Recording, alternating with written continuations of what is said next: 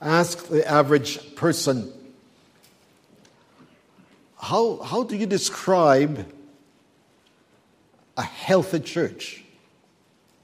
And immediately that person will tell you how many attend. They'll tell you the size of the budget,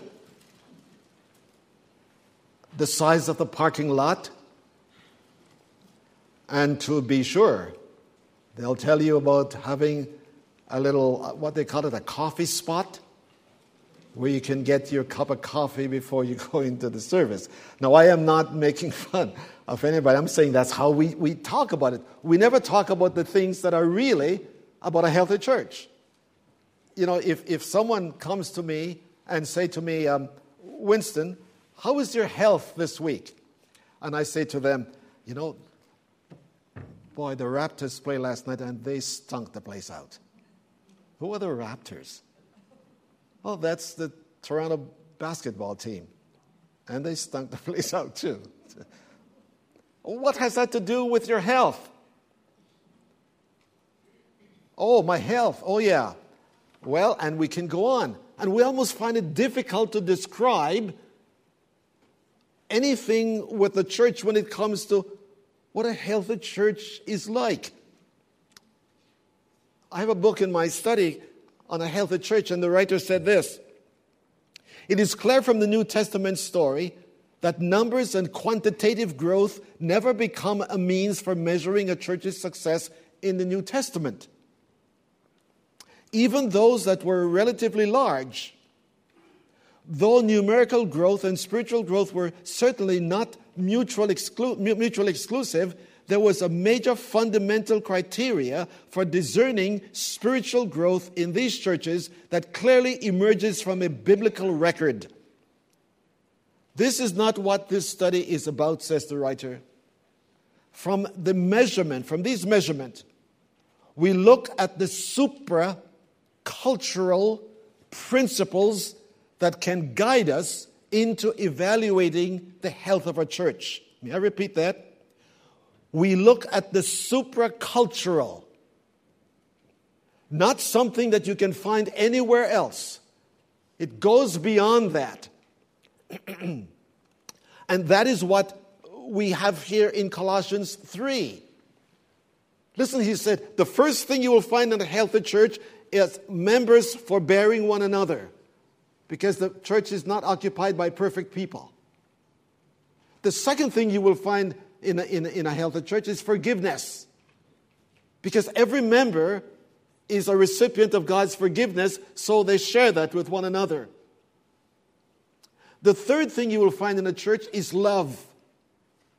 Love that seeks to serve, love that is willing to be sacrificial for others.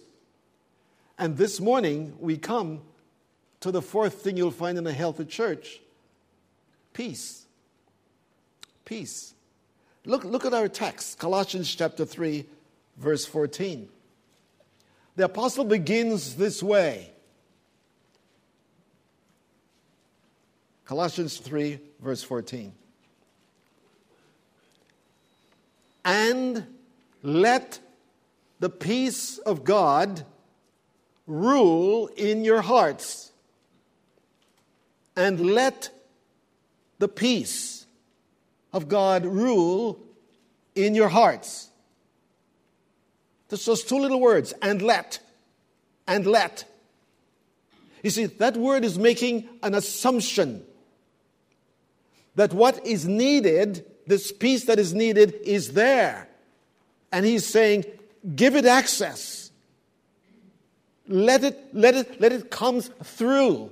Don't admire it but give it access so that it, it, can, it can do something for the atmosphere that is supposed to be there. Let it. Let the person in, we might say. Let the dog in. Let the cat in or in or out. Well, in the same way, the, the apostle is saying that peace is assumed here. Uh, you remember in the 80s or the 90s or one of them, we used to sing a song, Lord, Make Us One. You remember that? I never sang it. Not because I was rebellious. I never sang it because God has already made us one. And if I ask Him to make us what He has already made us, we're telling Him something that He didn't do a good job or I don't agree with Him on it. I don't ask Him to make me. I don't ask Him to make me a peaceable person. He has already established the way by which I can become that way. And once I am there, we shall see in a minute, then we begin to experience it.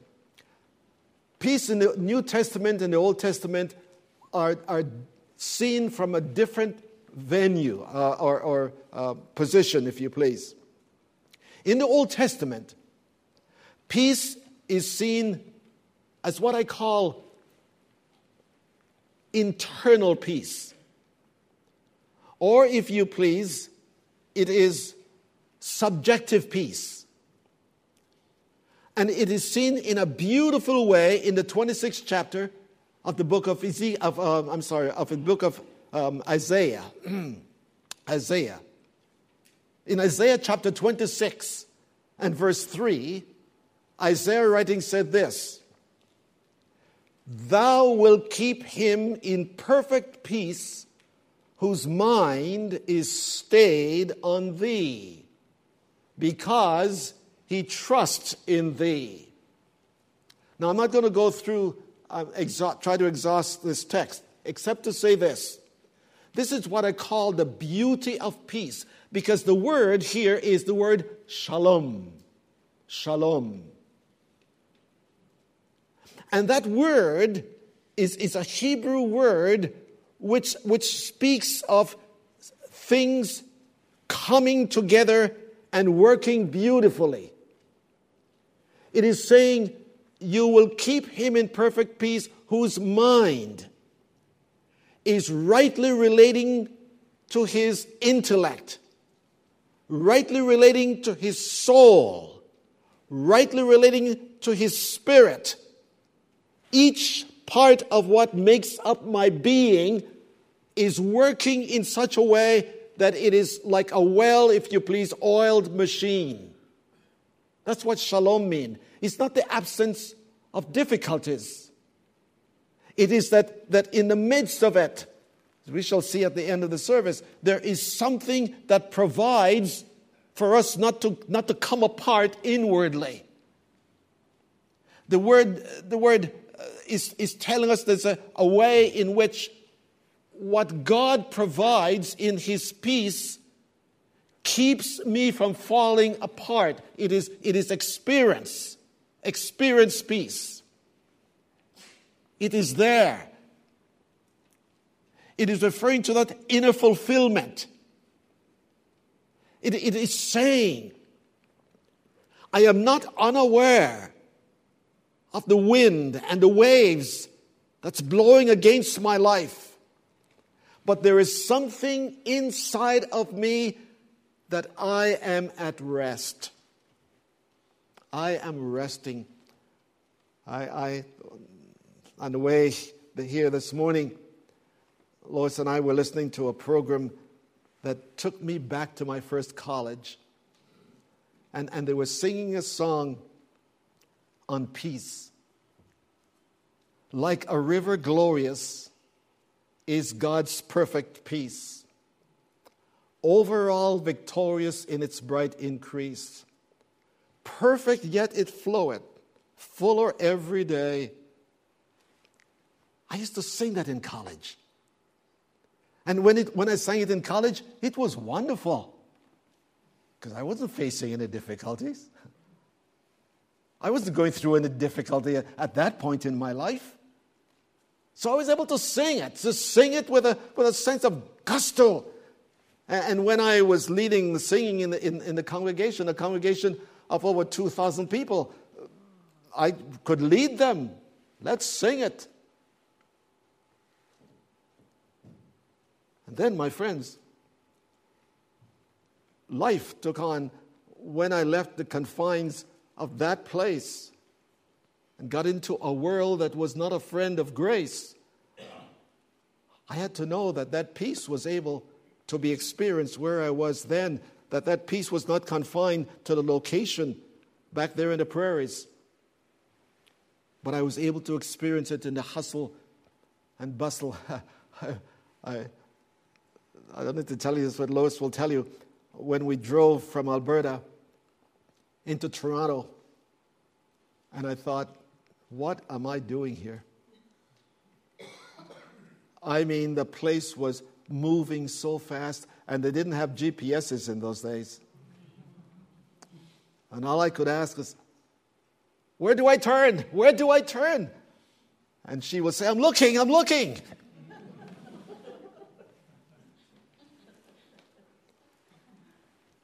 How do we know peace in a strange place? Israel asked that question when they were in Babylon. I can't sing the Lord's song in a strange place. When my day turns into night, how do you ask me to be peaceful? Thou will keep him in perfect peace. We'll see this later on. The beauty of it. It is something that is that you cannot explain. But in the New Testament, peace is seen in a different light. If it is experienced, described in the Old Testament, we have the basis for it in the New Testament. Listen to how peace comes to us in the New Testament. This peace is relational, not simply emotional. But now in Christ Jesus, you who once were afar off have been brought near by the blood of Christ. For he is our peace, who has made us both one and has broken down in his flesh the dividing wall of hostility by abolishing the law of commandments expressed in ordinances, that he might create in himself one new.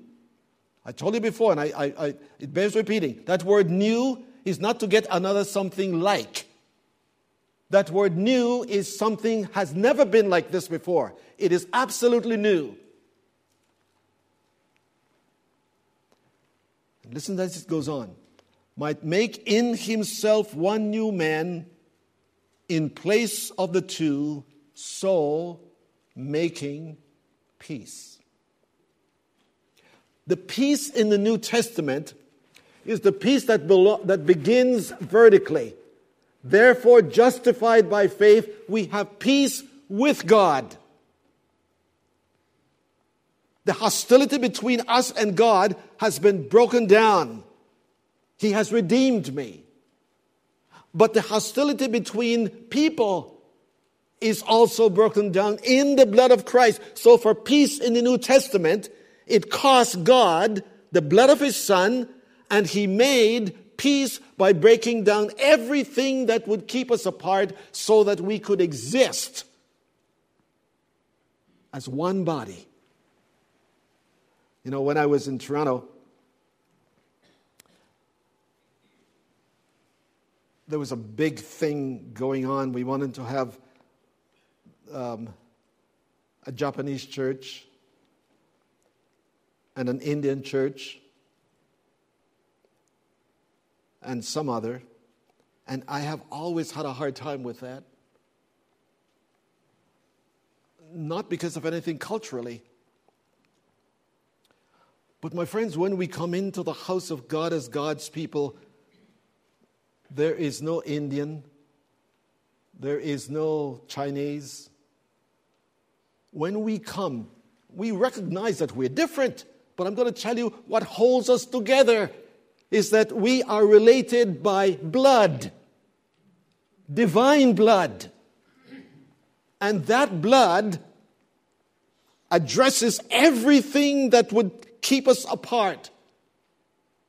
So that the new man that is seen is seen in such a way that people are amazed by it. Amazed by it. I, I, I, don't know, this comes to my mind every time I think of it. Uh, at the church we're at, this old gentleman lost his coat, coat or his hat. And I saw him looking rather um, frightened, and I said, Can I help you? And he said, You know, I don't know which door I came in, but I, I can't find my hat or my coat, one of them. And so I walked back with him and didn't see it. And so I said, I said to him, Give me your name, and I'll see if anyone took it, and I'll make sure you get it. and he said, Are you the janitor? I said, No, but I'll still look for it for you. Uh, because you see, we, we, we have a, in fact, no, I wouldn't say this. We, we have this idea that when we look at people, we see them as we think they are to exercise themselves. But my friends, when people come into a healthy church, they sense forbearing, forgiveness, they sense love, and they sense peace. That's a healthy church. Not the size, but the health of it. Look at the blessings of peace. The blessings of peace. There is the beauty of peace because it's inward there's a basis of peace by the cross, and there's the blessings of peace. Do you recall, my friends, before Jesus went to the cross? Before he went to the cross, he made a promise to the disciples. In John 14, 27 and it's 1633, and he said, Peace I leave with you, my peace I give to you. Not as the world gives, give I you. And then he said these words Let not your heart be troubled. Wow. Do you remember what Jesus did when he was at the back of the boat and the storm was coming into the boat and the disciples were really concerned about what they were going to, what, what, what was Jesus doing? And what did the disciples say? Don't you care? I'm going to tell you, my friends, when you are able to sleep in the midst of pain, that is, to be resting in the peace which God gives, people will think you're hallucinating. They'll think something is wrong. Because for them, that's not the way we take care of it. And, and so Jesus gave this promise. And, and, and listen to what he says further in, in John 16 33. He said, when I am speaking these things to you, the words he was speaking, I am speaking these words to you that in me you might have peace. So Jesus is saying, I'm giving you my word. Use my word. Because in my word you will find me, and in me you will find peace. And then that never to be forget, forgetful evening when the disciples were cowardly hiding in the upper room. Jesus appeared to them, and what was the first thing he said to them? Peace be to you. That's the blessings of peace. As, as the disciples were frightened out of their wits, and Jesus said, Rest, peace be to you. And every time after that, during that period that Jesus met with the disciples, the first thing he said to them was, Peace, peace. And the Apostle Paul is saying that is what should take place in your life and mine. So we have seen the, when we think of the assumption of peace. We've seen its beauty, we've seen its basis, we've seen its blessing. But now we come down to where the rubber is going to meet the road. Back to Colossians 3:15. And let the peace of Christ rule in your hearts Let the peace of Christ rule. that, that word, rule, is, is, is, is talking about someone who umpires a game. And, and, and when, when the umpire says something, that is it. And if you argue with the um, umpire, what happens? A short step to the shower room. And this is exactly what it is it arbitrates, it umpires. That's what the word rule means. So that the, the function, the function of, of peace in a healthy congregation is to be able to control the inner being so that you're able to give a soft answer when what would naturally be an angry answer. Peace is to control our inner being. While there might be differences of opinion, we are able to place ourselves under His authority, to recognize Christ has already established peace. That's what Ephesians chapter uh, 3 says, uh, 2 says. It must rule, it must, it, it, must, it must speak to me, not to the thing. This peace is to rule over my heart. I am to allow myself his authority to take control of my responses. That's what the peace does. It rules. It doesn't act, ask for access, it exercises authority. Let it rule, not only to be believed. David wrote in Psalm 4 and verse 8 In peace I will both lay down, I lie down and sleep, for thou alone, O Lord, make me dwell in safety, in peace, in shalom. David was not in a good place at this point. And he said, I'm going to lay down and I'm going to sleep. The function of peace, my friends, is to rule. But then we move one book backwards to the book of Philippians and we see the protection of peace. This really gets involved here.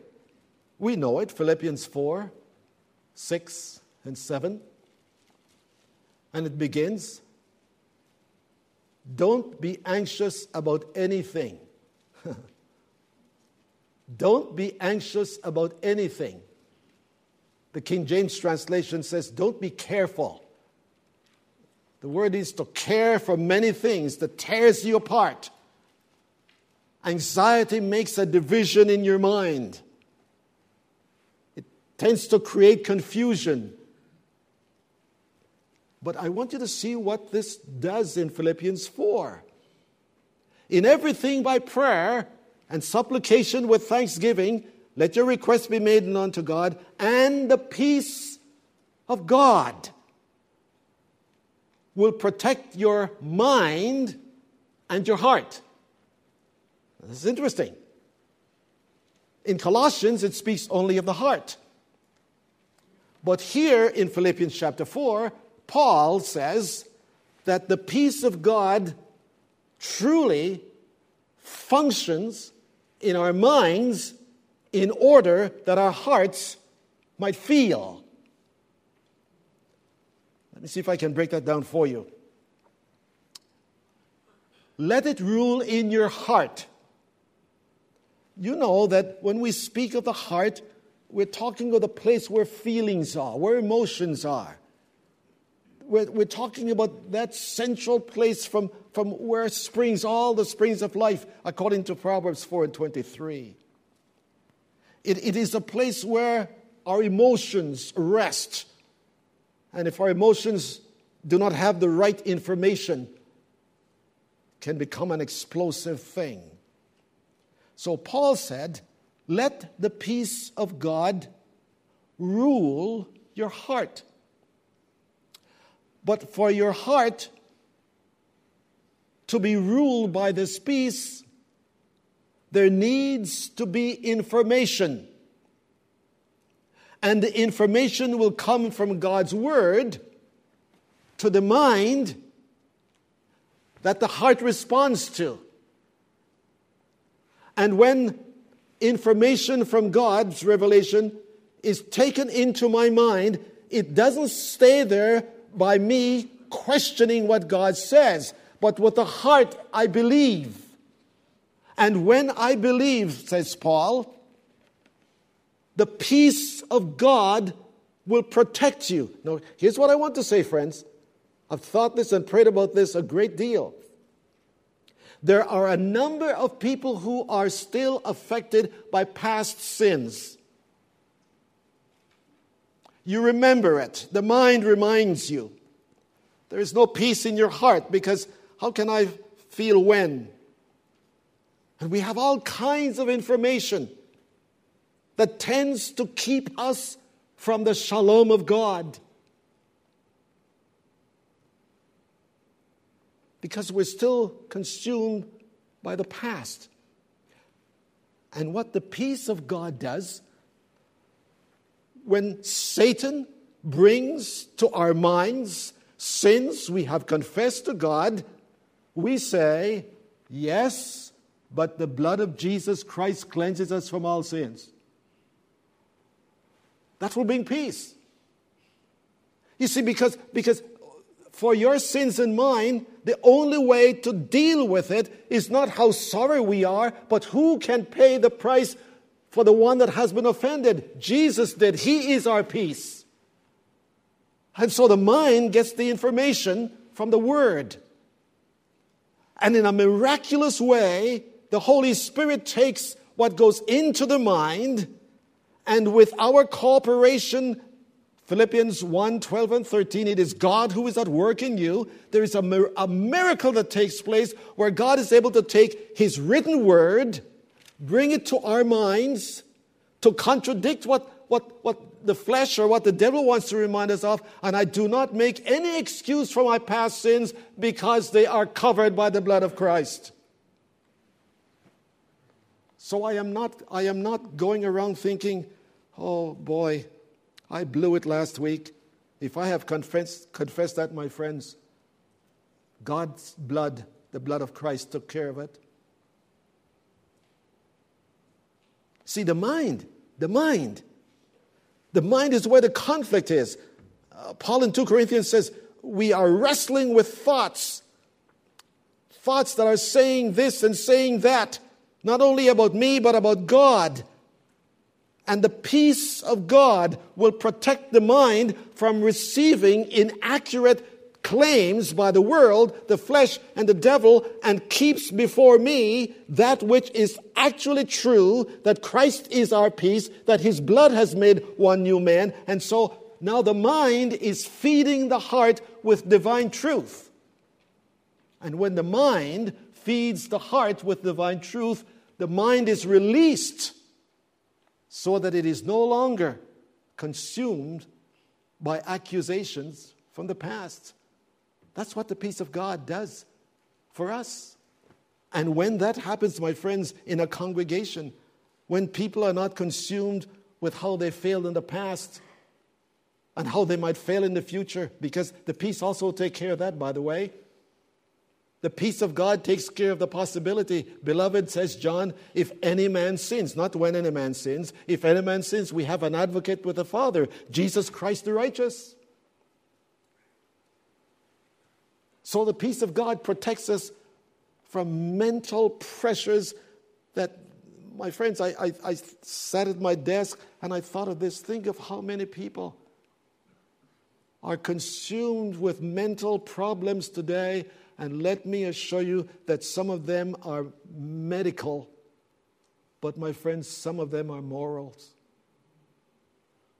And if, if uh, back in the 70s, I think someone wrote a book, and I forget the name of the man, he said, if the world would be ready to accept the, the, the sins in the human heart, I could empty half the asylums.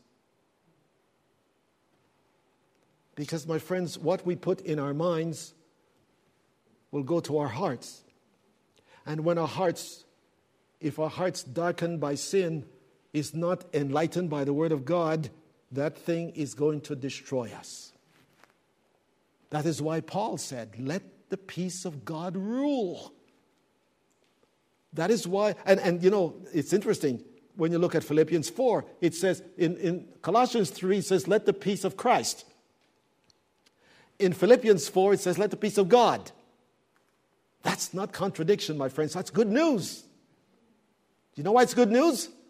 Because the peace we're talking about belongs to the Trinity. And that's what he brings to us so that we are able to look at life in the worst that life can bring and we can rest. Rest. You know, when my mother died, Kathy and I got into a corner, and uh, Kathy said, Winston, I can't be sorrowful. And I said to her, Neither can I. We had this overwhelming peace saying, Yes, your mother is dead. But your mother looked forward to this day. So, so much so that, that my mom said to us, When I die, I want you to sing face to face with Christ my Savior, face to face, what will it be? My sister and I sang it for her. Let the peace of Christ rule. Oh, my friends, think of the agitation in the world we're living in right now the conflicts, the confrontation, the criticism, the condemnation. And Paul says to us this morning in the 21st century, you can rest in the midst of that. You can rest in the midst of that. Let me quickly end with the atmosphere of peace. The atmosphere of peace. Colossians 3:15. Look at the last part of the verse. Let the peace of Christ rule in your hearts, to which indeed you were called in one body or into one body, and be thankful. What is the atmosphere of peace like? First of all, it's a spiritual atmosphere. If anyone comes in this place and sense something unique, it is not because of the, the people who occupy this place, it is because of what's in the people. You were called into one body. Christ did not die an African death, a Chinese death. No, one body. And the word call, always used in the New Testament, is always a word having to do with a divine calling. So that when we were called into one body, He didn't call us to separate ourselves as we go on. He's talking about spiritual unity, an atmosphere, a sense, something that is there. You can't, you can't put your hand on it, but it is there. That's why we were singing that song this morning. There's a quiet understanding when we're gathered in His presence. There's a peace we find in, Je- a love we find in Jesus. Because ours, my friends, is not a political gathering. Ours is not a social gathering. All that might be true outside of this, but when we are here, we come as a spiritual gathering.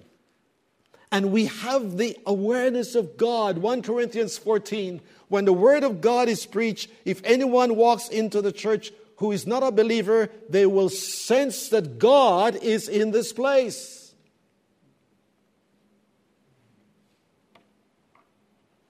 Ask how large is your church? What is your church like? And they'll, they won't tell you that. I remember several years ago, there was a famous hockey player that was moving up to the area where I was.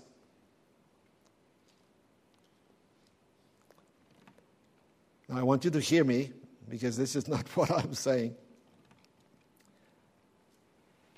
And immediately, as soon as we heard that that famous hockey player was going to come, things started to happen to the minds of people. Wow. Just think of the increase of the budget if he comes.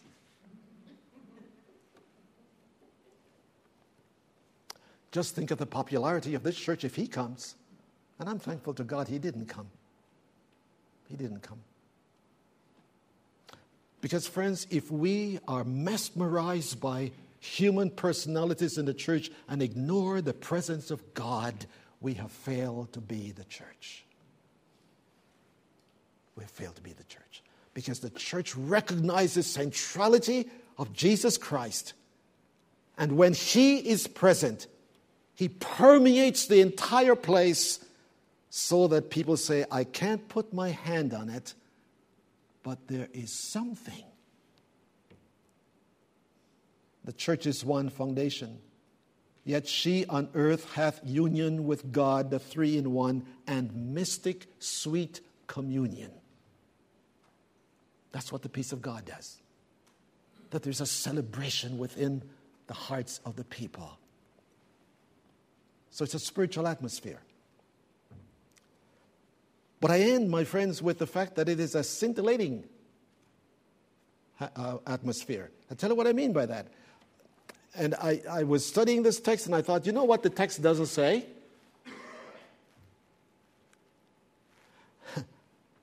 it says, and be thankful. And be thankful. The word, the word for thankful in the original is a word that says gratitude, filled with gratitude. See, that's why it says be thankful. There is this sense, I feel this sense of gratitude from God for what He has done, for who He is. It is this inward feeling that results in the expression of thanksgiving. I just don't say thank you, I feel it. And when, when gratitude is present in a congregation, you walk in there and you can tell there's something completely different from these people. They, they, they sense it. And, and, and way back in, in, in the 70s, Lois and I went to a church in Victoria, British Columbia. And, and as we walked in, there was this sense oh, my word. And in those days, they didn't have youth. You know, one of the big churches in, where I was in, in, in outside Toronto, they had a different place where the young people met for their worship service, and the older people met in a different place for their worship service. And I thought, what a terrible thing. What a terrible thing. Because, my friends, when people can come in, like we sense in that church in, in BC, young and old sitting together, celebrating, having this, this sense of gratitude. It doesn't say give thanks. He doesn't say give thanks. He says be thankful. So the word is be grateful. Live with this sense of gratitude so that whatever, whatever might come about, you're able to experience God's peace. Let it rule. Some months prior to the big fire in Chicago in 1871, Spafford had invested heavily in real estate on the shore of Lake Michigan. And his holding, holdings were wiped away by disaster, the 1871 fire. Just before this, he had experienced the death of his son. Desiring rest for his wife and four daughters, as well as wishing to join them and assist D.L. Moody in his crusade in Ireland. Spafford planned a European trip for his family in 1873. In November of that year, due to unexpected last minute business, he had to remain in Chicago, but he sent his wife and four daughters ahead on a scheduled um, ship. Of course, you know, in those days, there was no airplanes flying back and forth. He expected to follow them in a few days. On November 22, 1873, that ship was struck by another ship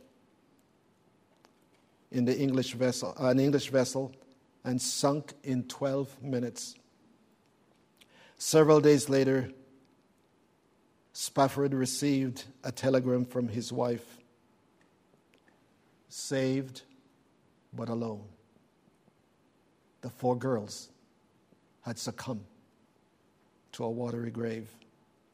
Shortly afterwards, Spafford left by ship to join his bereaved wife. And it is said that on his way to meet his wife, as the place where the ship had sunken, where his daughters had met their death, he took pen and paper and he wrote the words to the song we're going to end the service this morning.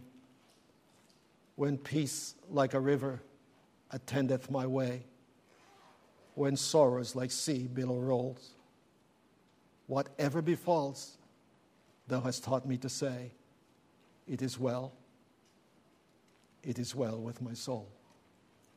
Let the peace of God rule. Let the peace of God protect. We too will be able to sing, It is well. Let us pray.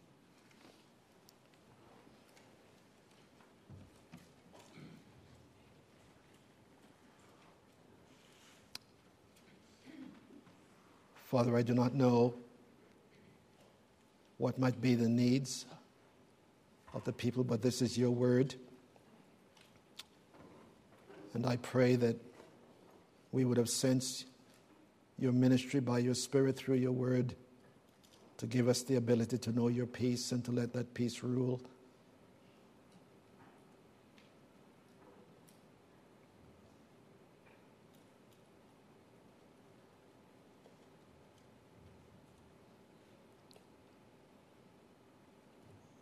We thank you that that which you have told us to allow, you give.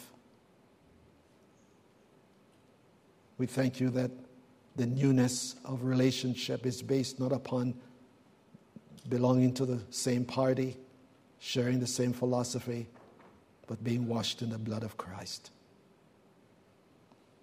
And Lord, we sing these hymns sometimes and we like the feeling they give. But oh God, help us to know the cost at which some of them have come to us, like this one. And I'm not praying that any of us will face any kind of difficulty demanding, Lord, our energies. But I pray that as we go through life and as we meet rivers and fires and waters and colliding ships, we will know the ruling of God's peace and the protection by peace so that we are not overcome by our experience. In Jesus' name, amen.